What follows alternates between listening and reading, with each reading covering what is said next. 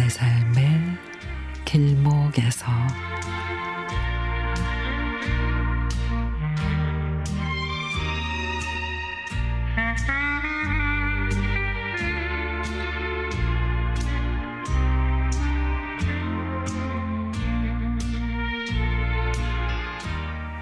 한쪽 손은 지팡이, 한쪽 손은 휘어진 허리 위에 얹고 조심조심 한 걸음 두 걸음 발걸음을 옮깁니다. 지팡이에 힘을 너무 많이 실은 듯 지팡이가 후들후들 떨리고 보폭도 넓지가 않습니다.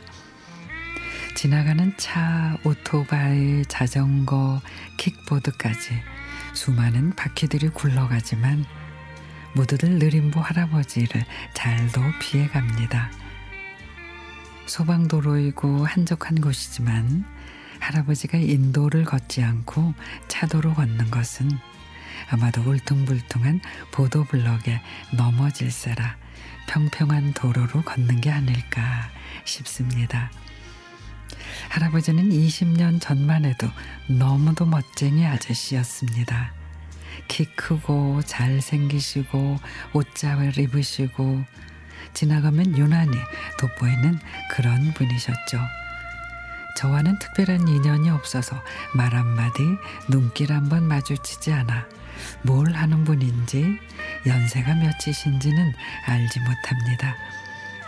하지만 그렇게 멋쟁이시고 잘생기시고 하셨던 분이 머리카락이 적어지고 어깨도 휘어지고 걸음걸이가 느려지더니 어느 날 백발의 노인이 되어 흐트러진 문 온매무새로 가시는 겁니다.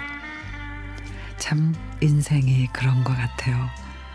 할아버지께서는 한때는 건강하시고 멋지시고 후광까지 나셨지만 세월이 흘러 할아버지도 그리고 저도 변해 가고 있습니다.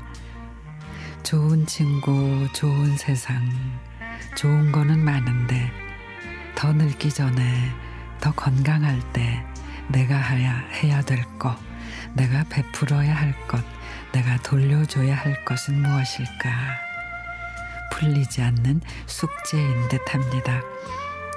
저에게는 건강한 다리가 있으니 환경을 위해서 차를 타기보다는 다리로 걷고 음식 파는 일을 하고 있으니 고객들에게 조금이라도 더 주고 만나는 사람마다 밝은 미소로 대하고 더 늘기 전에 나를 위해서 또 타인을 위해서 살아야겠다 싶습니다.